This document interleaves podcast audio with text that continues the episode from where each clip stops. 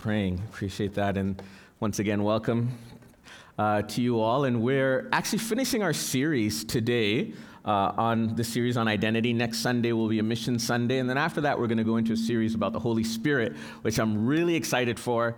And I'm really looking forward to what the Holy Spirit is going to do in our lives uh, through that series and in our church as well.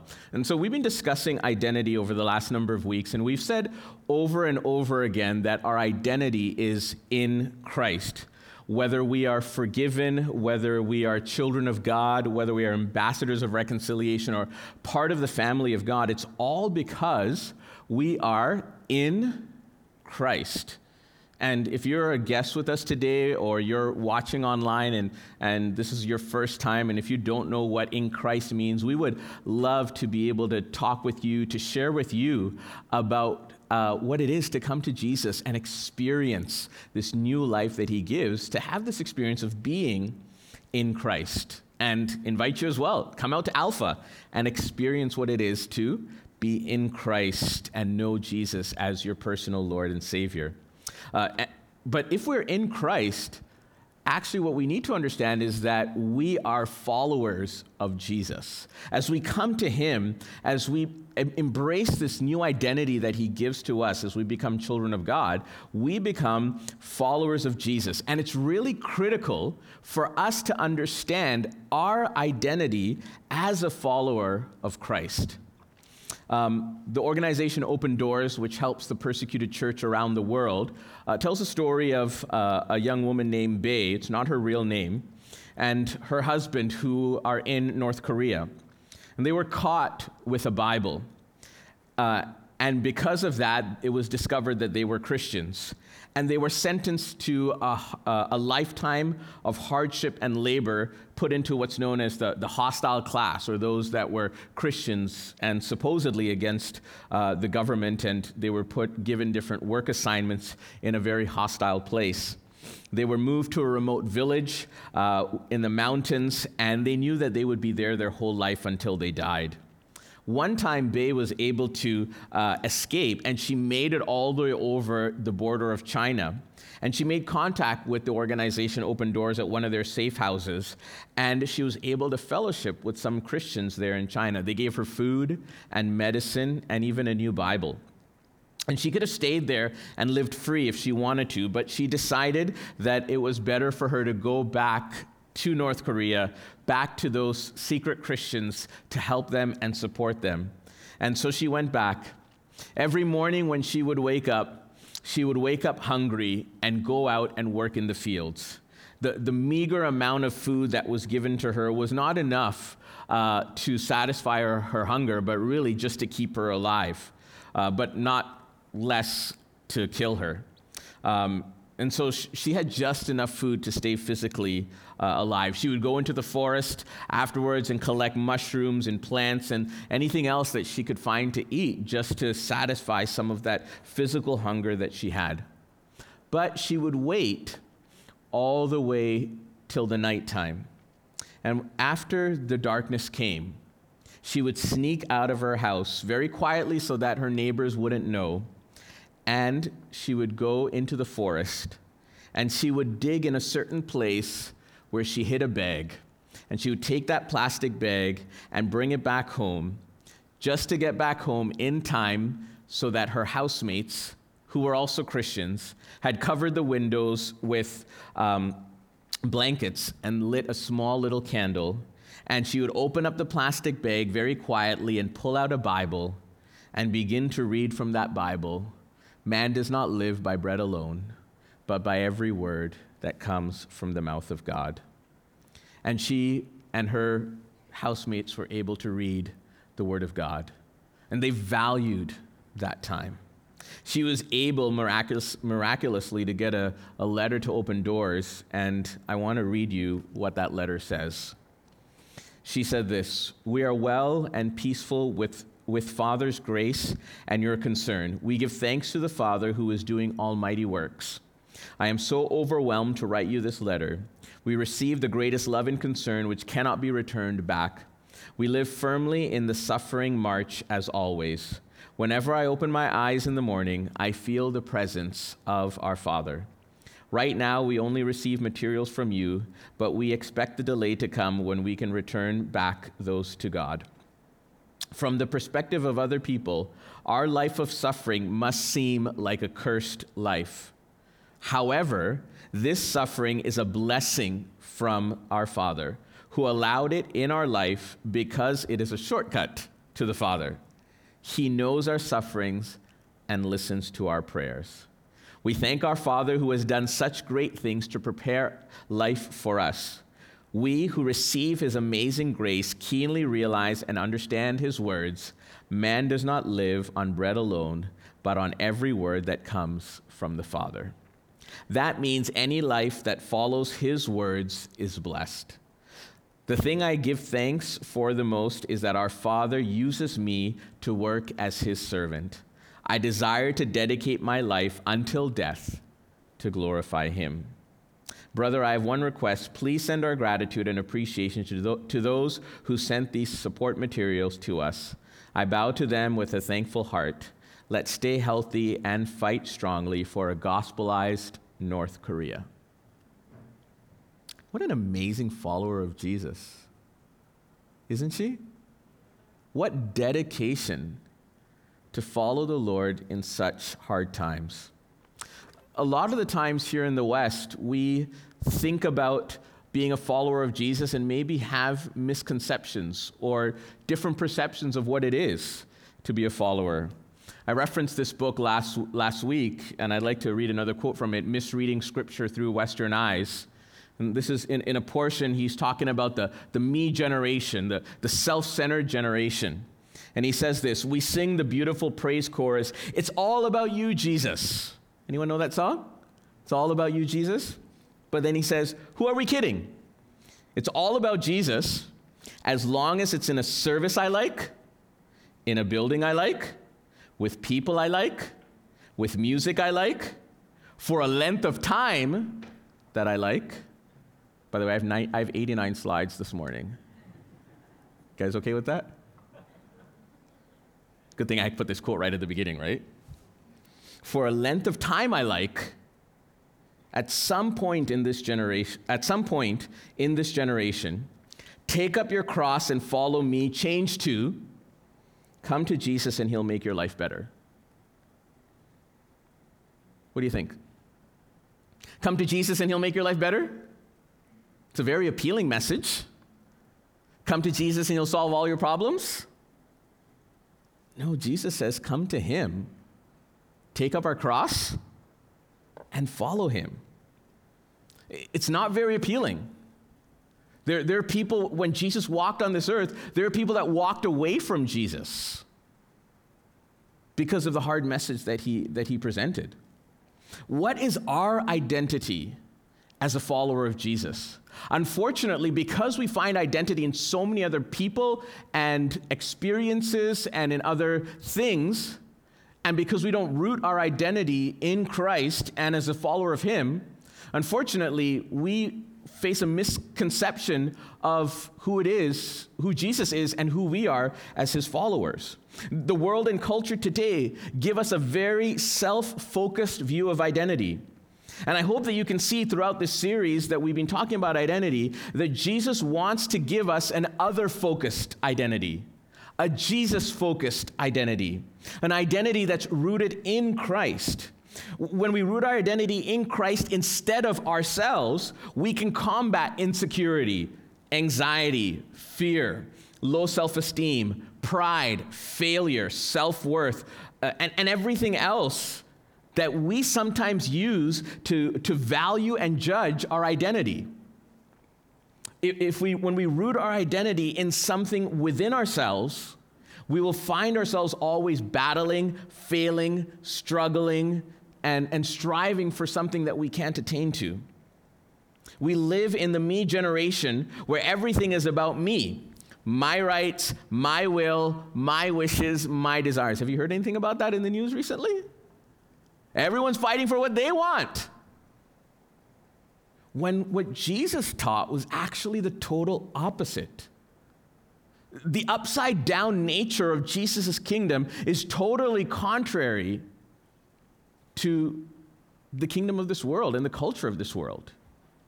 When Peter wanted to fight for Jesus, Jesus told Peter, Put your sword away. When, when Jesus was in front of Pilate, Peter told, uh, Jesus told Pilate, If my kingdom were of this world, my servants would fight. But my kingdom is not of this world. He taught us to consider others, to bless others, to sacrifice for others, to live for His will and His purpose by taking up our cross and following Him. So, what does it mean to be a follower of Jesus? If you say today that you're a follower of Jesus, is it only when everything goes well in your life? Is it only when you don't have to make any sacrifices? Is it only when things work out exactly according to your plan? Or, or as this quote would say, is it, is it only, I can follow Jesus as long as it's in a service I like, in a building I like, with people I like, with music I like, with the length of time I like? If the pastor preaches a little bit too long, I'm finding another church next Sunday. Uh, if they sing some of those songs again, I'm finding another church next Sunday. Or if they don't any, sing any hymns, forget it, I'm going to another church. Or if they don't sing any choruses, I'm going to another church. Or if they don't have this ministry, well, let me find another place to go. Or if this thing happens, well, I'm not even going to follow Jesus anymore. Oh, look, look at all those hypocrites. Why should I be a Christian? And there's so many things that we say we, we want it to be comfortable for us. When what Jesus actually said was that if you want to be my disciple, if you want to follow me, you need to take up your cross and follow Jesus. So, so how can we identify with Christ? How can we root our identity in Christ as a follower of Jesus? Let me share with you four things. Find our identity in the cross. It's so important for us. This is not an easy message. Actually, it's quite a difficult message. And I'll be very frank and open with you. It is a difficult message. I find it a difficult message. So many people found it a difficult message. People in Jesus' time found it a difficult message, so much so that they walked away from Jesus. And said, I can't handle this. This is too hard for me right? It, it, doesn't sound appealing. The cross is hard, splinters, heavy, all of those things. In, in Luke 9, verses 21 to 26, Nashua read it for us in the scripture reading. Jesus predicts his death. He says that he'll be rejected by the people, rejected by the elders, rejected by the leading priests, rejected by the t- uh, teachers of the law, right? Then he will suffer and die, and he'll rise again from the third day, on the third day. Then he turns around to the people and says, yeah, and if you want to follow me, take up your cross. I don't think Jesus went to Marketing 101. I think he missed that course completely. If he was trying to gain people and followers, Jesus, you're doing it the wrong way. Right? This week in our staff meeting, as I was preparing for this message, I, I told the staff, I said this what if I changed things around and said, look, you're going to work 20 hours a day, no vacation. It's going to be very hard. People are going to complain about you, and at the end, you're going to want to leave. But hey, can you buy into the vision of Unionville Alliance Church? That's what Jesus is saying. He's saying here, he tells the people, I'm going to be rejected by everyone. I'm going to die on the cross. I'm going to suffer. It's going to be painful. It's going to be hard. It's going to be difficult. Hey, but you know what? Can you buy into that vision? If you want to follow me, take your own cross. I mean, my cross is really hard. Take your own cross as well and come and follow me. How many people are going to follow that? Well, when Jesus was crucified and, and, and died, the Bible says that even his disciples scattered. It's not an easy message. It's not the right marketing plan to get more followers. But it's not about that.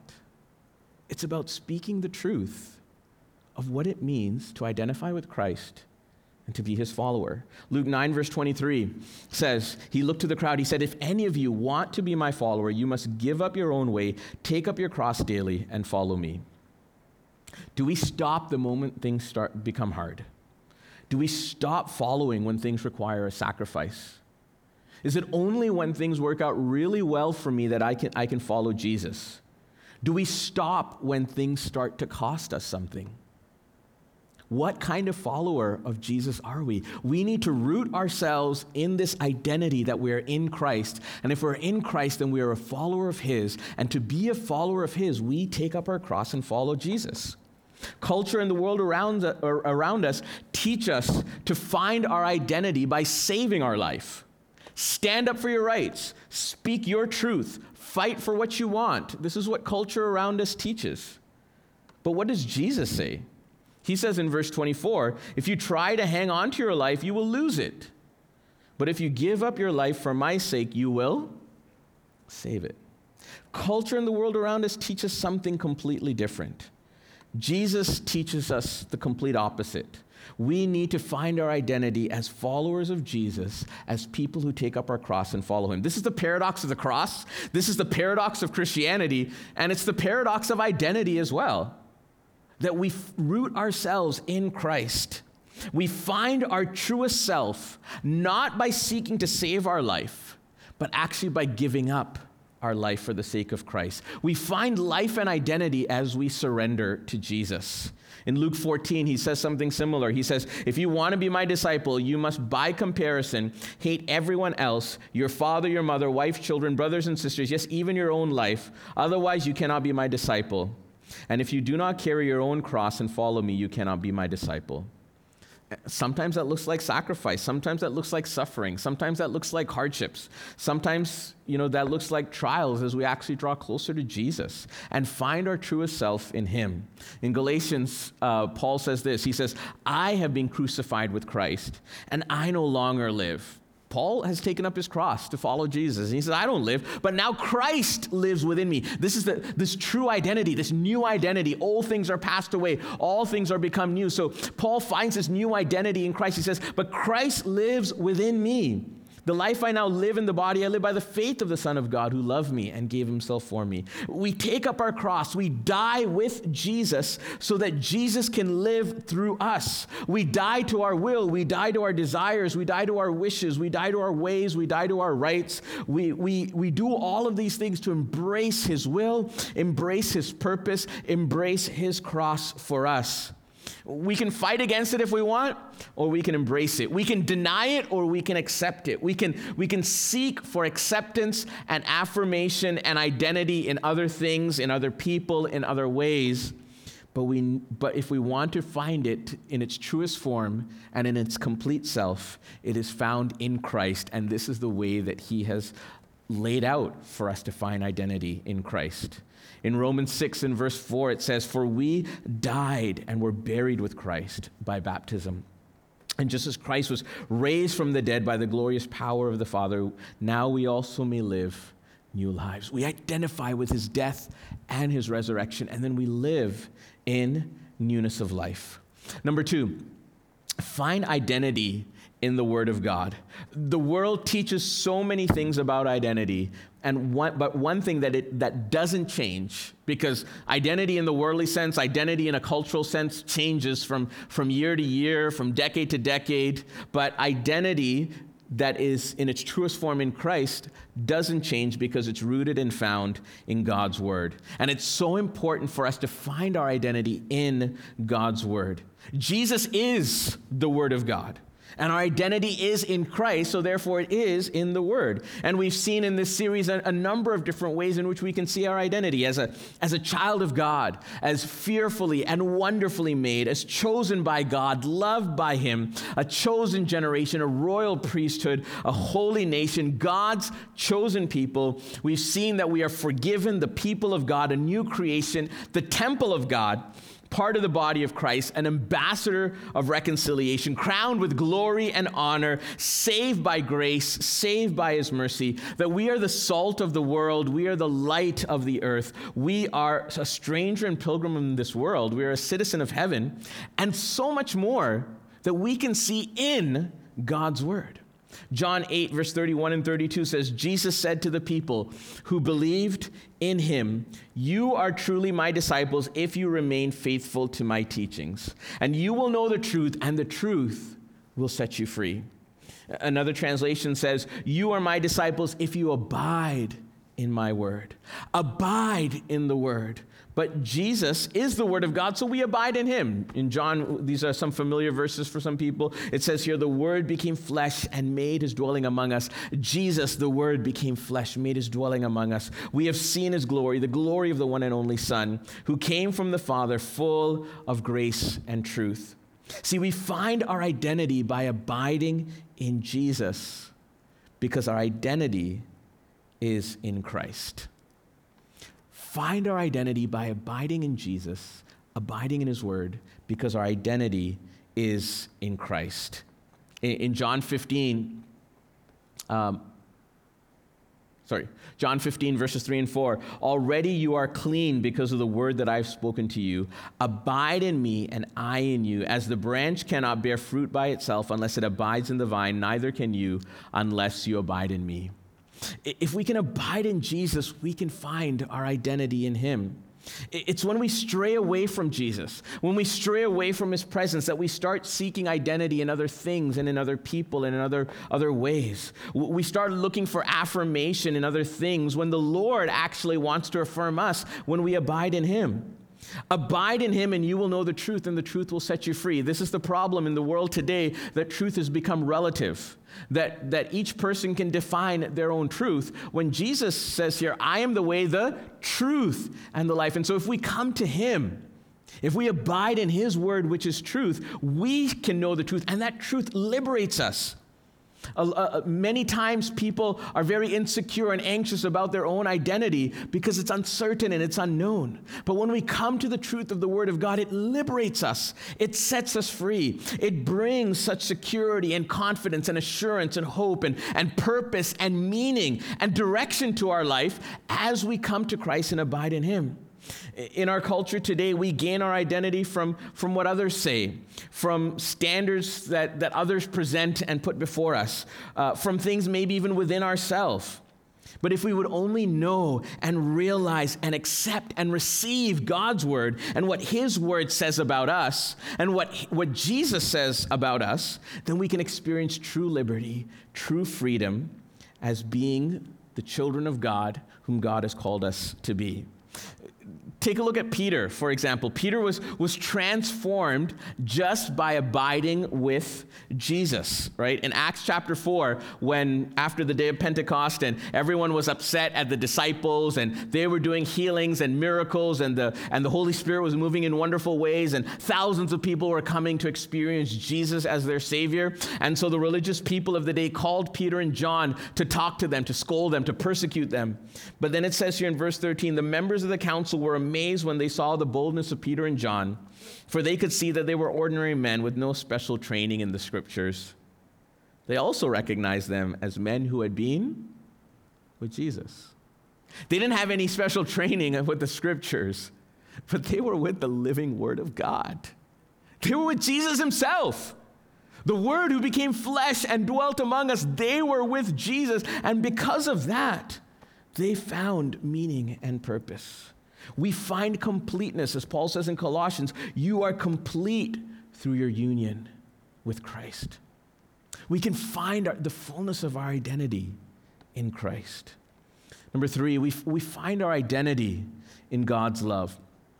People are looking for love all over the place.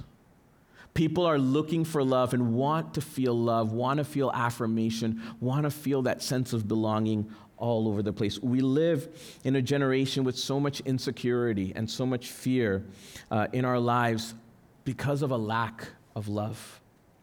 But knowing God, knowing Jesus helps us to experience that love. John 13 says this So now I am giving you a new commandment love each other just as I have loved you. You should love each other.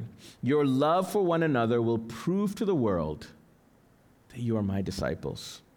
See, part of our identity as followers or disciples of Jesus is that we love others. We express the love that we ourselves have received.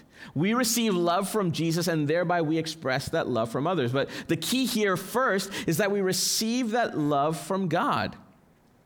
And unfortunately, many are lost in their identity because they haven't felt, received, or known God's love. And if you're here today and you're in need of God's love, I, I want to tell you that the Holy Spirit wants to shed the love of God in your hearts today. He wants you to experience and know that awesome, transforming, changing love of God that can do wonders in our life. Unfortunately, sometimes love in the world is looked at in many different ways. And unfortunately, sometimes even people in the world look at the church and look at Christians and see so much discord and division, unfortunately, because we're not even able to love one another. Why? Because we haven't rooted our identity in Christ as followers of Christ and thereby reflect the love of God. Sometimes we, we can't even love one another because it goes back to this idea of taking up, taking up our cross and following Jesus. Paul was, was telling the, the church in Corinth there was a problem where, where two believers were, were taking each other to court, to a secular court, and Paul says, Isn't there someone in the church that can judge? And then he says, Well, even if there isn't, what's the better solution? He says, Won't you be defrauded? Isn't it better just, be, just lose out instead of taking your brother to court? That might not make sense to us. But Paul says it's better to be defrauded, just lose out. Take up your cross, follow Jesus, show God's love, even if it costs you something, even if you have to sacrifice something. This is contrary to, to the way we think and the way we work. But it's what Paul is talking about as followers of Jesus. If we can't even love one another within the church, within the body of Christ, we can't even get to that next step that God is asking us to get to, which is even to love our enemies. Matthew 5 says, But I say to you, love your enemies, pray for those who persecute you. In that way, you will be acting as true children of your Father in heaven. If we can't love our brothers and sisters, forget about loving our enemies. But that's what really sets Christians apart. It's the love that we can express even to our enemies. But unless we're firmly rooted and grounded in our identity as followers of Christ, how can we even get to this? This past December, there was a police officer in the United States uh, named Richard Houston who was killed in the line of duty. During his funeral service, his 18 year old daughter gave such an amazing uh, and powerful eulogy for her dad. And she said this quote, My prayer is that someday down the road, I get to spend some time with the man who shot my father. Not to scream at him, not to yell at him, not to scold him, simply to tell him about Jesus. Where did she get this?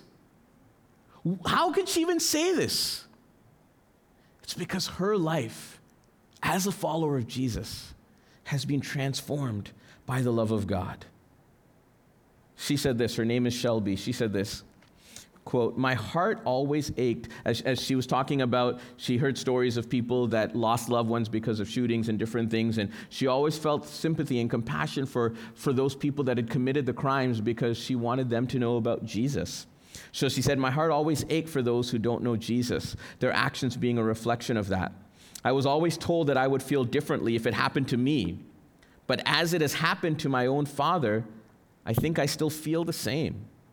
There has been anger, sadness, grief, and confusion.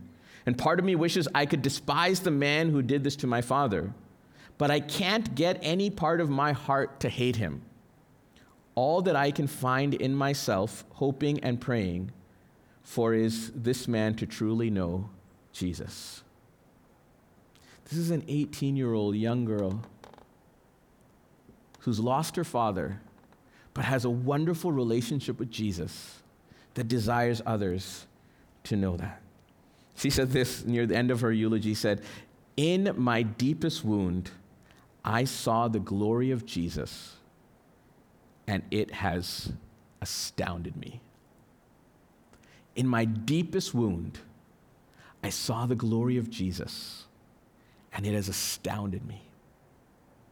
Friends, brothers, and sisters, when we take up our cross and follow Jesus, and that might include some suffering and some pain and some trials and some difficulties and some hardships, Jesus doesn't promise a comfortable life. He does promise His presence, He does promise His love, He does promise His goodness towards us.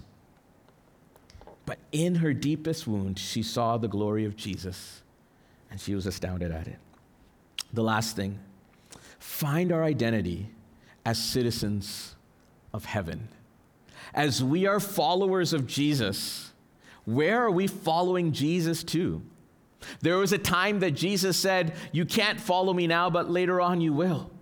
And the disciples were like, No, no, no, Jesus, we want to follow you now. Tell us what we need to do. We want to go with you now. She said, No, no, no, not now. But Jesus said, I go to prepare a place for you. The reason why we can't take up our cross and follow Jesus, the reason why we find it difficult when we go through trials and sufferings and, and difficulties here, is that our, our vision is just very earthly minded and earthly focused. But if we could understand that Jesus is preparing a beautiful place for us, that part of our identity is that we are strangers and pilgrims here on this earth, and that we're actually citizens of the kingdom of God, citizens of that heavenly kingdom, if we keep that outlook, if we understand that part of our identity at who God has called us to be and who we are in Christ, then we can, we can understand these other points much easier, and we can live that out, we can fulfill it. How, how do we take up our cross and follow Jesus if at the point of death everything is, is over? Then what's the point of taking up our cross and following Jesus? Well, the point is that death is not a terminal point. There is hope beyond the grave.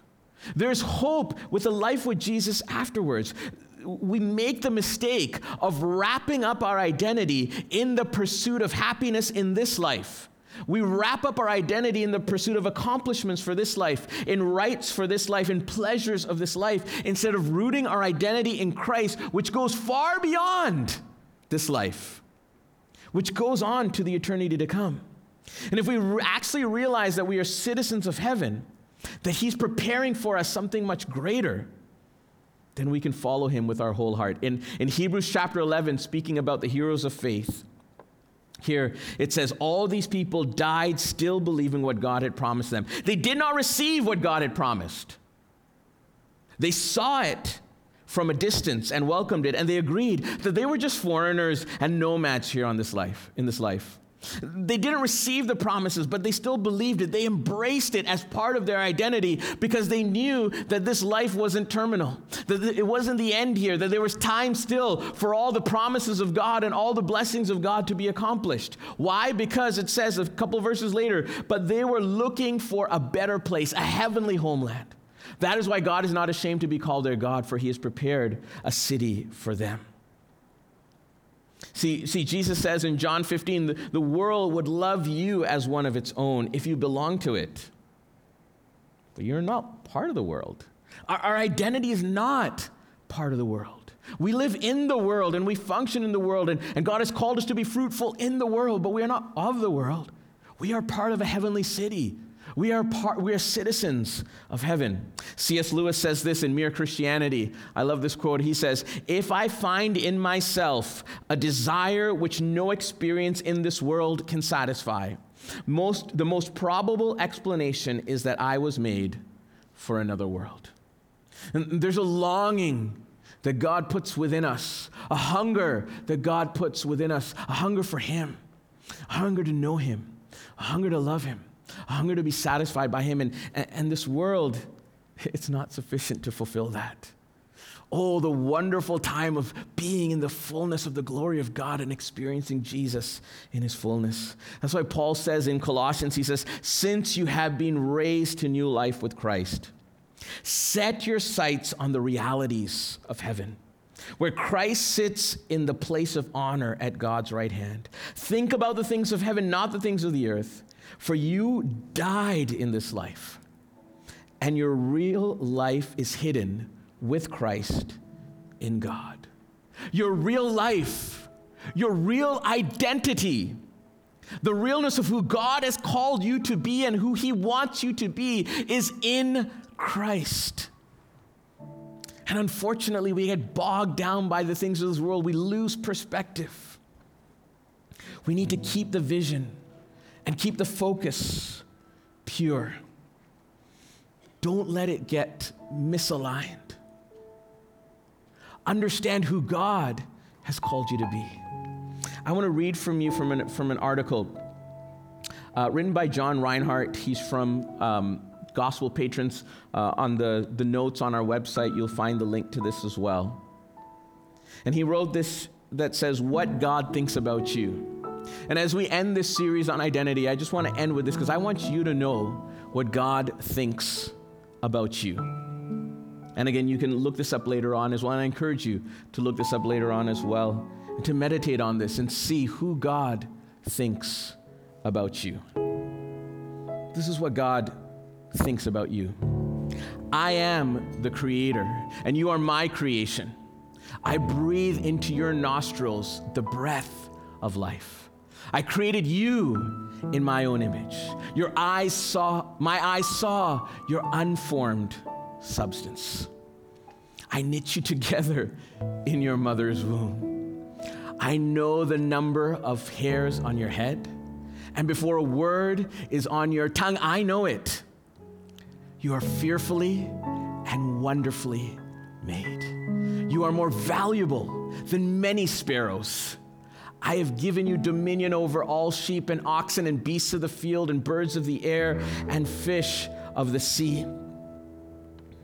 I have crowned you with glory and honor as the pinnacle and final act of the six days of creation. However, from the very beginning, you exchanged the truth about me for a lie. You worshiped and served created things rather than me, the Creator. You have sinned and fallen short of my glory. Just as I said to Adam and Eve, the penalty for your sin is death. And in your sin, you were spiritually dead. You were children of wrath, living as enemies of me. You turned aside from me. You became corrupt. There is none who does good, not even one. What you deserve is my righteous judgment. And yet, in my great love, I gave my unique Son that all who believe in him will not perish, but have everlasting life. While you were still sinners, Christ died for you. While you were still hostile towards me, you were reconciled to me by the death of my Son. Sin doesn't have the last word, grace does. Now, everyone who calls on the name of Jesus will be saved. You who have believed are born again. I have adopted you you are children of God, heirs of God. You are no longer orphans, you belong to me. And I love you as a perfect father. In my eyes, you are a brand new creation. The old has passed away, the new has come. Sin is no longer your master, for you have died to sin and are now alive to me. You are finally free from the slavery of sin and death. You are now no there's now no condemnation for you. All your sins are forgiven. All your unrighteousness has been cleansed by the blood of Jesus. You are now righteous in my sight with the very righteousness of my perfect Son. You have been saved by grace. You have been justified by faith. You are utterly secure in me. Nothing will be able to separate you from my love in Christ Jesus. No one is able to snatch you out of my hand, and I will never leave you nor forsake you. You not only have a new father, but also a new family of brothers and sisters. You are now part of the people of God. And together, the life you now live is by faith in my Son. Look to Jesus. Keep your eyes on him. He is the author and perfecter of your faith. Christ is in you by my Spirit, and you are in Christ. Stay close to Jesus, abide in him. For your life is found in Him. To live is Christ, to die is gain. Don't live by your own power or understanding. No, live by my Spirit within you. Remember, I have given you the Holy Spirit to be with you and in you. The Spirit will guide you into all truth, help you to obey me, and empower you to do my work. As you seek me and see more of my glory, I am transforming you into the image of my Son. One day you will be changed in a moment, in a twinkling of an eye. At the last trumpet sound, when Jesus appears, you will be like him because you shall see him as he is. You will be delivered from the body of death through Jesus Christ, and your dwelling place will be with me. I will wipe away every tear from your eye and death shall be no more, neither shall there be mourning, nor crying, or pain anymore. You will drink from the spring of the water of life without payment, and I myself will make you a feast of rich food and well aged wine. You will enter my rest, inherit my kingdom I prepared for you, and step into the fullness of joy and pleasures forevermore. But most of all, but most of all, you will, be, you will see my face and be with me where I am. Can I ask us all to stand? And, and I want you to, to say these next lines together with me because we are representing Christ. So read together with me. Therefore, walk in a manner worthy of your calling. You are no longer darkness, but light in my Son. Walk as children of light. You are the light of the world, a city set on a hill. I have called you, I have chosen you. You are now a saint, a servant, a steward, and a soldier. You are a witness and a worker. Through Jesus, you are victorious. You have a glorious future. You are a citizen of heaven. You are an ambassador for my son. This is how God sees you. This is your identity in Christ. Let's go out there and live to the fullness of that identity. And let's ask Jesus, more of you, Jesus, and less of me. More of you to fill me, and less of me. More of your will and less of my will. More of your way and less of my way. Let's sing to the Lord.